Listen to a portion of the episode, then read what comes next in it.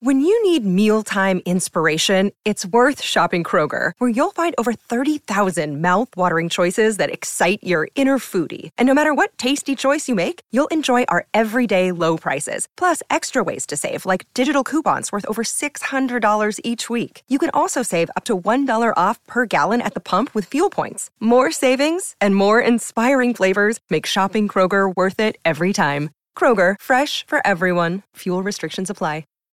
You're listening to this week's excerpt from the Dear Prudence podcast. To get the full-length members-only version every week, join Slate Plus at slate.com slash prudypod. Dear Prudence. Dear Prudence. Dear Prudence. Dear Prudence. Dear Prudence. Dear Prudence. Dear Prudy. Do you think that I should contact him again? Help. Help. Thanks. Thanks. Thank you.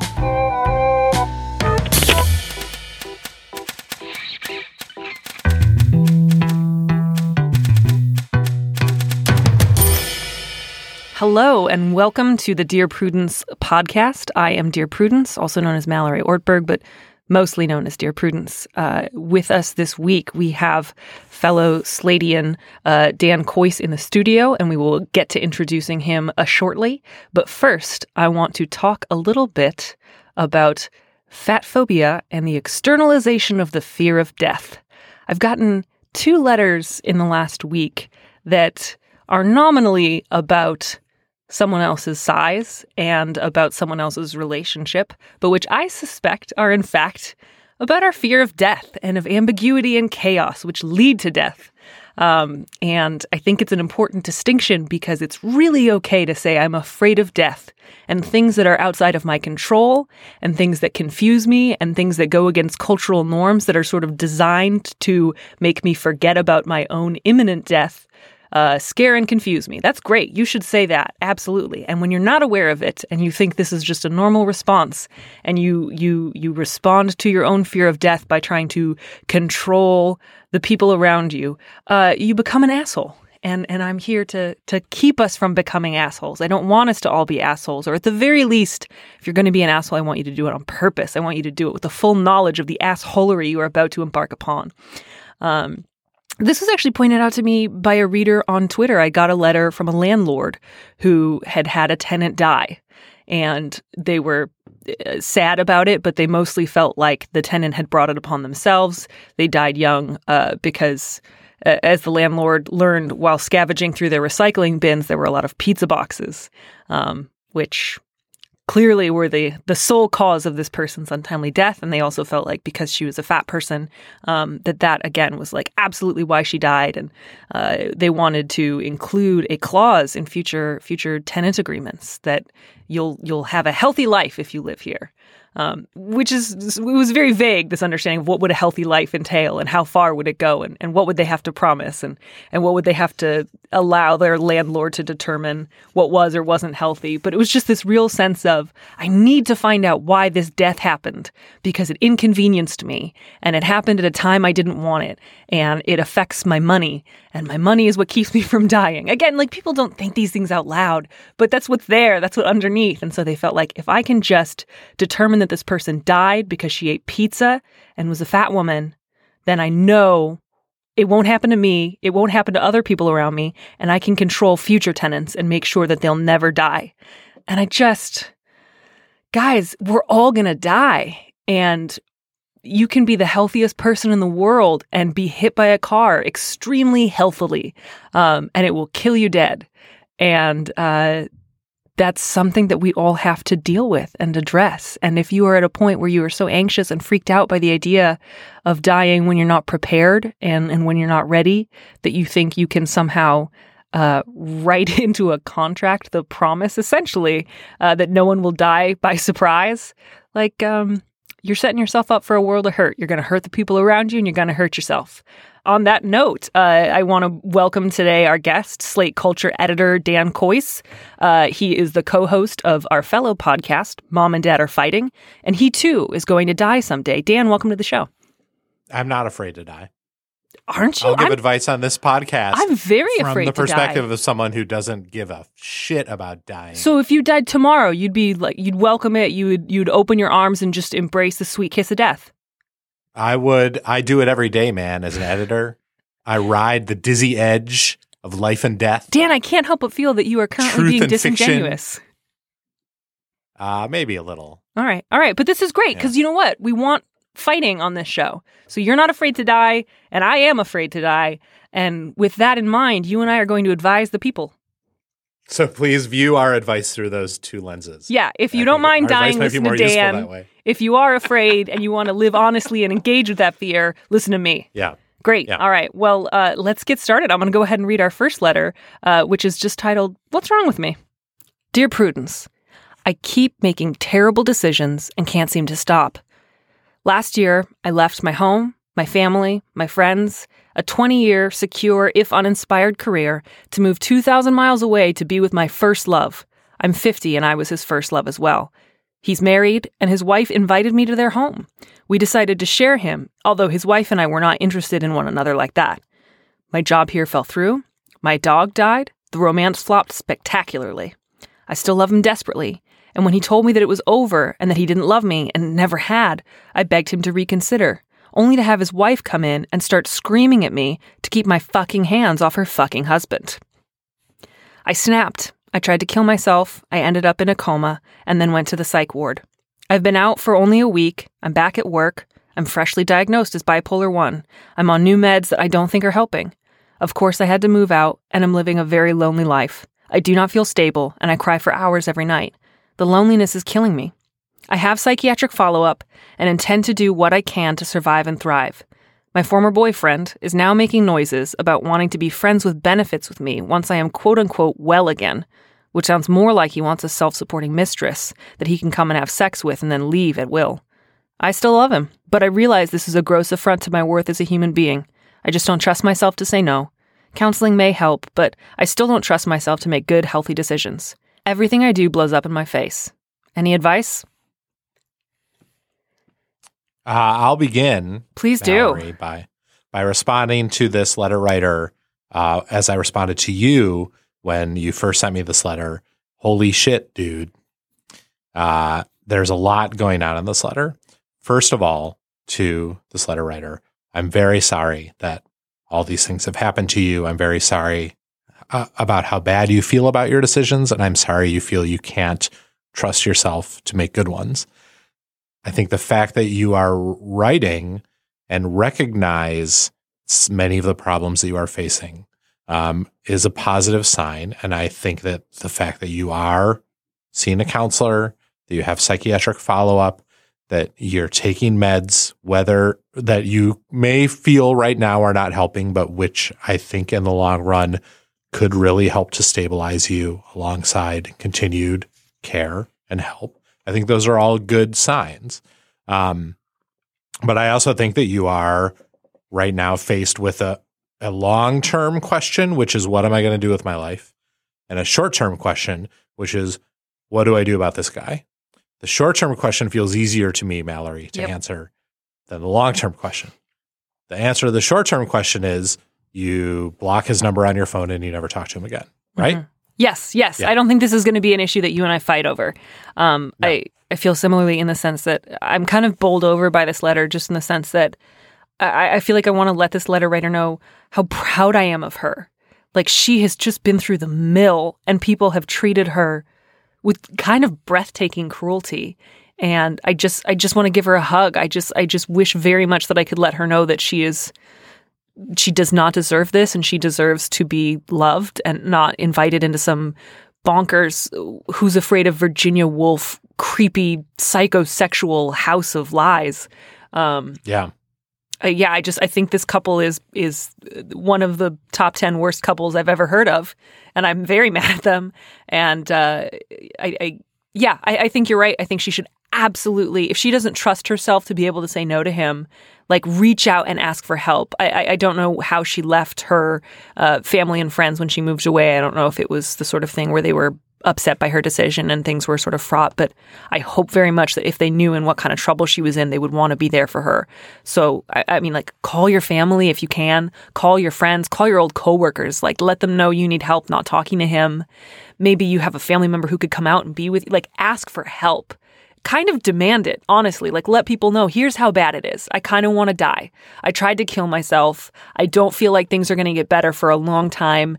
And I'm afraid that I can't make good decisions right now. Like, eh, ask for support, right? Like, get get people to take your phone and hold it and watch stupid TV with you, right? Like, get get a support network. Yeah, well, one one thing that's left unsaid, as you note, is that we don't have a sense of how open the option of returning is. Right. Yeah, Because of course We that was- don't know if right. We don't know if she can go back.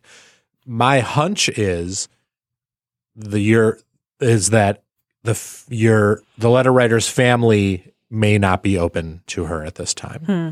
but um, but I do think that the letter writer's friends could be and probably are. right. And that is a support network that if you feel you have any connection to, you should reach out to yeah. and perhaps return to where they are, or at the very least, make full use of them. And as Mallory says, Right. demand their help. They are your friends and they will be happy to do it. Right. Because on the one hand, I don't want to encourage a move right now, given that this this letter writer is a week out of uh, an institution um, and is just starting on meds. Like I don't, I, I think, like in just terms of the next couple of weeks and maybe even months. Um, I, I, I- wouldn't feel comfortable saying, but just move, go home, find a new doctor. Like you should stay with the people who are treating you currently if you feel like they're doing a good job treating you. But when it comes to your friends, like don't downplay this. Don't say I'm having kind of a hard time. Say like I nearly died. If there's anyone who can come out and see me right now, now would be a wonderful time and I would very much appreciate it. I know not everyone can drop everything and go 2000 miles away to be with a friend, but if there's a chance you have a friend who can take the time off work even for a weekend, like ask. And and if they Yeah. can't do that, at least say, "Can you Skype me on a daily basis for the next week? Like, can you call me? Can can I have some sort of verbal contact with someone?" Um, Right. And you may view this as like a, a dire imposition and you can't believe you're making your friends do something, something like this, but your friends want to do this for you. If Right. they only knew how how difficult your circumstances were, they would be on their hands and knees begging to help you. So give them that opportunity. And I, I think too, one thing I want to stress here is, I think this letter writer is being really hard on on herself. I think that, um, obviously there were things that she's done that she regrets. I don't think she is a person who constantly makes terrible decisions. Like, first of all, I don't think it's necessarily like in and of itself a bad idea to move for a relationship, and I don't think it's a bad idea to get involved with a couple. Like in a vacuum, I don't think that's a bad idea. Um, Right. uh, maybe she could have done more due diligence. Maybe she went into this naively, but like you're, you know, you had a 20 year secure career, you had family and friends. It's not as if every year on a whim you move across the globe um, to be with someone really untrustworthy. So I think to put it in perspective, like you trusted the wrong people at the wrong time. You're not a person who can't make good decisions. And I think that's a really important distinction to make. Right. And this goes to the broader question of, well, what now on, on a long term basis for you? And that has a lot to do with the way you view yourself and the way you view this episode of your life. Like there is a glass half full version of this story, which you are certainly is very difficult for you to see right now, but you are 50 and at a time when people often uh, get a wild hair, you got a wild hair and you went on a wild adventure and it turned out really bad, but people do that all the time. Yep. And it does not necessarily have to be like a mark of failure or shame you carry with you all your life. It is a crazy thing you tried. And now, if you want to go to some more stable, secure version of your life, mm-hmm. you can do that. You can make that choice now. It doesn't, you don't have to forever be a person who makes really bad decisions. And the evidence of that is a big decision you made that didn't work out. Right. And I want to really stress you know who makes terrible decisions? Your ex boyfriend and his wife. They invited wow. you to come live with them. And then, you know, regardless of, I, I don't believe that there's something you could have done to merit this kind of behavior, regardless of whether or not they realized this relationship wasn't working out. The way that they broke up with you was monstrous. There are a million more kind ways to do that than the way that they did that. Yeah, it was just outrageous. Like, that's a terrible decision. And then to come to someone who's recently tried to end their own life and say, hey, by the way, when you're feeling better, I'd sure like to fuck. Like, that is a horrible abdication of your moral obligations as a human being. This guy makes terrible decisions. Like, put yourself in a separate category from terrible decisions. That's a bad decision. That's the wrong way to respond to suffering, is to ask, when can I stick my dick in it? Um, I'm, I'm mad at him and he is a bad person. Uh, so I feel like I, I, am so proud of you for recognizing. You say this is a gross affront to my worth as a human being. Yes, you have accurately categorized this moral choice he has made. You are not overreacting. You are right. Write it down if you have to. What he is asking is for you to compromise who you are and your self worth. And that's fucking terrible. So good for you. Um, and I say, like, be this upfront with your doctors. Tell them how bad it is. Tell them how lonely you are. Tell them you're afraid the medication's not going to work. Call your friends, call your family, tell them how bad it is, and just be honest as shit. Like, just say, I feel awful and and and let people help you because I think if you give most people the opportunity, if you are vulnerable and honest about what you need, they will not respond to you by saying, "Get your fucking hands off my husband. Get out of the house. When can I fuck you again?" Most people in your life will say, "I'm so sorry. How can I help you?" And so I hope very much that you trust the other people in your life with helping you um, and can ask for that help because I do think more of them than otherwise will step up and do what they can to show you that you're loved, to show you that your life has value and meaning, uh, to show you that it is okay to fall apart uh, and that you deserve help. And fuck that guy. Yeah, seriously, that guy that guy can eat a bag of dicks. He's All right, just- let's move on yeah. to question number All right, two. sorry, I'm getting really heated here, and I just, ugh.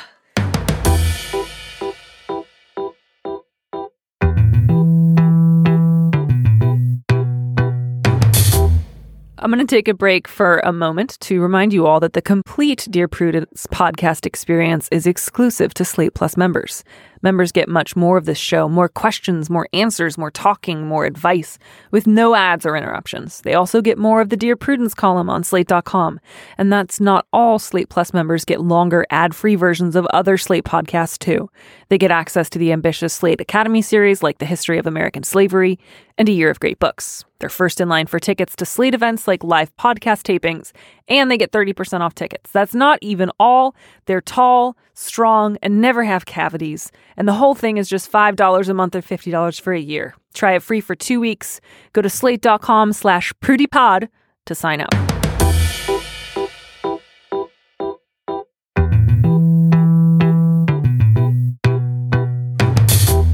Uh, all right, question number 2 Mm-hmm. The subject is I was the love of his life? Question mark, exclamation point, question mark. I'm in my late 40s. Recently, a friend sent me a link to an obituary of somebody I briefly dated in high school. To my shock, I was listed as, quote, his high school sweetheart and the love of his life, with other survivors like his mother, children, siblings, and other relatives. I dated this man for about two months in my junior year of high school. We broke up when he graduated and went off to college. It was a nice little romance, but nothing earth shattering. Honestly, I cannot remember that he or I seemed too upset when we broke up. No wives or ex wives are listed in the obituary, but he did have three children, so he had to have had other women in his life who were more important than me. The fact that he had children shows that they were intimate, which was more than we were. My husband saw the obituary, and he was more than a little confused by it and upset as well. I'd never mentioned this boyfriend because he just wasn't important in the scheme of things. I'm not saying my husband thinks I'm lying, but I do think he believes I'm hiding something from him. I'm at a loss what to do. I kind of want to ask his survivors how and why I got listed in the obituary, but I don't know any of them, so I don't know how I'd approach them with such an odd question. And I really don't know what to tell my husband other than I don't know what this guy was thinking. Any help? I just want to say that while you were reading this letter, all I could think of was uh, George Jones. He stopped loving her today, and those big shuddering Yeah, violins in the background, and um, it's it's a lot less romantic in real life than it is in a song. So you so if you're in this woman's position, Mhm. uh, yeah, Dan, you think she should call the survivors? Say, hey, was your dad in love with me? No, like what good will that do? Yeah, I I, do I, I also do not think that you should call grieving children uh, and ask them whether their dad talked about you. I think that that would be, uh, at best, unnecessary, and at worst, would be an unkind thing to do to grieving children. You could demand a correction from the newspaper. Oh my God, Dan. I mean, uh, no, I'm trying to think this out loud. that like, would also be cruel. I'm trying to think of if there's anything externally that she could do other than just accept there's going to be some degree of mystery and that he clearly saw the relationship differently than she did. It would be less inappropriate to call the newspaper and say, "Hey, who writes your obituaries? I have a question. Do you remember writing this one? Who told you to say I was the love of his life?" Because I, I, I could sort of see this happening where just like a bored obituary writer uh, you know, is given like a bullet list of facts about somebody and says, well, it mentions an old girlfriend, but but no wives or ex-wives. I'll I'll throw in a little rhetorical flourish and kind of forgot about That's- it. And then later this like sort of opens up a rift in someone else's life. That's an interesting idea in theory, but in practice, almost certainly no journalist wrote this obituary. If it's like the vast majority of death notices in America, mm-hmm. it was written by the family or by the subject before he died, and then just submitted to the newspaper. Like you don't get your obituary written by an obituary writer unless you're famous. Oh yeah, that's right. All right. Well, then there goes my theory. So, in lieu of being able to call a newspaper or or a, a relative, I think the answer to how did this happen is you'll never know, and you should do your best to just not worry about it. Know that you made an impact on someone's life, uh, and be satisfied with knowing that you are the kind of woman that someone can't stop thinking about forty years later. Yeah, I mean, I can Um, sure understand why that would sit oddly with her. Uh, I, Sure. I'd have a hard time dealing with that ambiguity. Because again, here it is. Nobody likes ambiguity. Everyone wants answers. You wish he was alive so you could ask him about it, but he's not. He's dead. I mean, you wish she was alive in the sense that it's better when people are alive than they were dead. But knowing this, it would be deeply uncomfortable to have that conversation with him. Better that he took his secret to the grave, I say. All right, that's, that's one point. via an that's, obituary. that's one vote for taking your secrets to the grave from Dan. Uh, I. Uh, All right, but so here's so here's the greater question: Mm-hmm. What do you do about your husband? yeah, because Um, why your husband should take your word for this. Right. He I should think you just got to be. Uh, my hunch is that he does. My hunch is that if you just sit down with him, I mean, unless there's a long history of like malfeasance in your marriage, which is possible, but in general, most husbands in this situation, if you're like, I don't know, man, he, he, he it's weird. I, I seriously don't know why he put this in his obituary. That's the weirdest thing I've ever heard.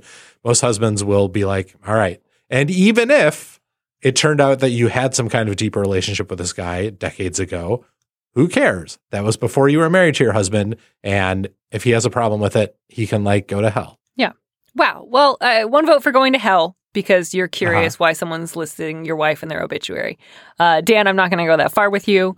I say he can go to the kitchen table and have a nice conversation with her about this. Um, Well, that would be the first step. yeah, that would be the step number Yeah. one. Yeah, I mean, I definitely understand. Like, if I was dating someone and this showed up in their life, I would have a lot of questions. But you have to ultimately accept it would not be appropriate to contact his family. You hadn't talked in decades.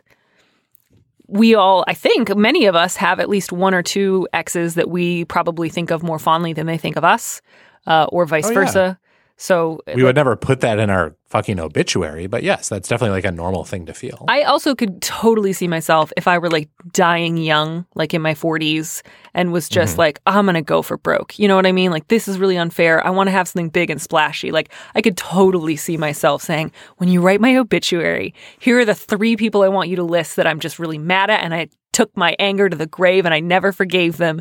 And here's two people I long for and I want them to feel terrible when I die. Like, I could totally see myself pulling shit like that. and here's the four square mile coordinates where I buried a treasure. Yeah, I don't want anyone to feel peace when I go. I want I want it to send a ripple effect out into the universe of just Yeah. confusion and longing.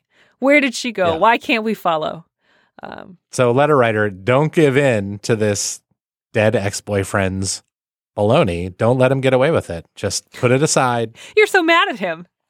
I'm. s- I mean, it's like a. It's like a dick move. It's a dick move from beyond the grave.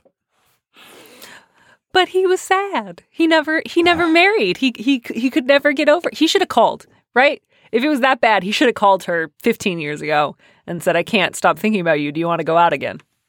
Sure. Yeah. Yeah. Yeah. Instead of just fathering children with other women, yet always wishing it was her. All right. All right. I think we have answered this question about as thoroughly as we're going to. Uh, Yeah. and and uh, Take it. Take the next one, George Jones. I will. I will.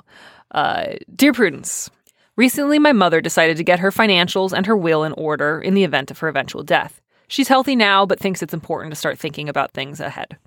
I brought up some long term care insurance and suggested that we look into it. And if it seems right, I would help pay for it.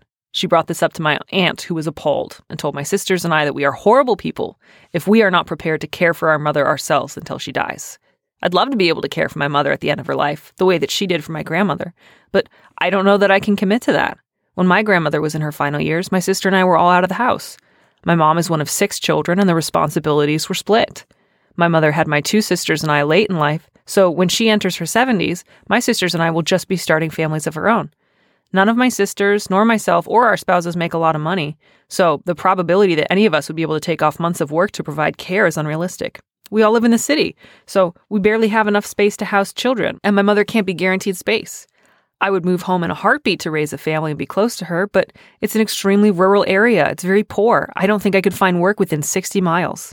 I'll work my hardest to make sure my mother is nothing but comfortable, but I also want to be practical, which means preparing for long term care if it's needed. Is that wrong of me to honestly admit I might not be able to be her caregiver? No, no, it is not wrong. No, no, no, Right? no, no. My so Ah, my big question here, because I think you and I are both going to be in total agreement that no, what you're suggesting is very loving and, and completely understandable. My question is Did your mother tell your aunt because she herself was insulted or hurt by your suggestion, but wasn't Right. willing to fight with you directly? So she's trying to triangulate? Or does your mom think this is a perfectly good idea and your aunt is just sticking her nose somewhere she doesn't belong? Because those are two really different situations. What do you think? Uh it seems well, I mean, I feel like if the mother had evinced any hesitation on this question, the letter writer would have included it, given how like extremely guilt ridden this letter writer is about Right. her extremely innocuous suggestion. Right. No, she's clearly given a ton of thought to like, okay, I guess I could move home, but Right. I really don't think I'd be able to work. So then we'd probably have to, uh, you know, figure that out. And like this person's really put thought into it. It's not just like, oh, I don't feel like it. Right. So there's no hint in here that when she told her mom this, when he or she told her mom this, that uh, that the mom was upset in any way. So I kind of think it's just an aunt like going off the rails Mm-hmm. and like getting angry. And so, but I guess let's address both possibilities. So if it's just that your mom's sister like yelled at you, Mhm. but your mom is fine with the idea, well, tough shit for your mom's sister. Your mom's sister is not your mom. If you have to choose between one of them being angry at you and the other, choose your mom's sister and do the right thing, which is getting long-term care insurance. Mm-hmm. Uh, that's simple. If it's real, if it really is that you suspect that your mother is very upset about this, then that's worth sitting down and having a conversation with her in which you lay out essentially what you've laid out for us in this letter, how deeply you care for her and how much you would want to be able to be the one that takes care of her. And you hope that life circumstances will allow such a thing to happen. But to bank on that, to basically make a bet that that will be the case mm-hmm. is a foolish thing to do. Yeah. And that the best way to respect your mother's future life and the relationship that you guys have is to prepare for uncertainty and to prepare for the possibility that you will not be able to do what you wish you could do for your mother, but you want to make sure that your mother has a happy and uh, loving place to be in her final years. And I think part of what's such a shame about the aunt's response is it seems like they're doing everything right. Like when so many Right. people want to avoid difficult conversations about money and end of care issues and you know the parent-child relationship, they're talking about it well in advance. She's perfectly healthy. They're making plans. They're thinking about buying insurance so that they won't be, you know, saddled with overwhelming medical debt in case she develops some like chronic illness that's really difficult for them to take care of. And then there's this added element now of because we're doing all the right things and thinking about the future before it happens. Now someone's trying to make me feel like I'm a bad person. And clearly, this is clearly a, a person who's going to visit their mother no matter what, right? Like this is not someone who says, my only two options are caring for my mother around the clock in my home or putting her in some sort of institution and just forgetting about her and letting her die alone. Um, like Right. there's a Sending her to the home for aged bears. totally over the hill to the poorhouse. No, I mean there's a wide spectrum of of of possibilities in between those two extremes. And yeah, I think you're doing everything right. Your aunt, someone, oh, Your aunt's case- being a jerk. yeah, your aunt's being a jerk, and and I'm sure uh, if you just check in with your mom and make sure that your mom's okay with this, you can just say, "Look, my mom's comfortable with this. I'm comfortable with this, and it's not your business." Yeah. And don't Uh, don't and let her make you feel like a bad person. All listeners get long term care insurance. Like, Yeah. just go do it. Go Yeah. do it right now. Yeah. Yeah. And don't tell your nieces and nephews that they're terrible people, I guess, unless they really are. Dan, I think that this should be the final note that we close upon today. Uh, For real. thank you so much for coming on the show uh, and and for giving so much wisdom uh, from someone who's not afraid to die. My pleasure. And uh, I'm off to uh, drive home at 97 miles per hour. Fantastic. Don't put on a seatbelt. No, no way. Those are- I, I we're joking. Those are for chickens. Everyone, uh, please don't call us with angry messages about how people should wear seatbelts. Dan's gonna wear a seatbelt.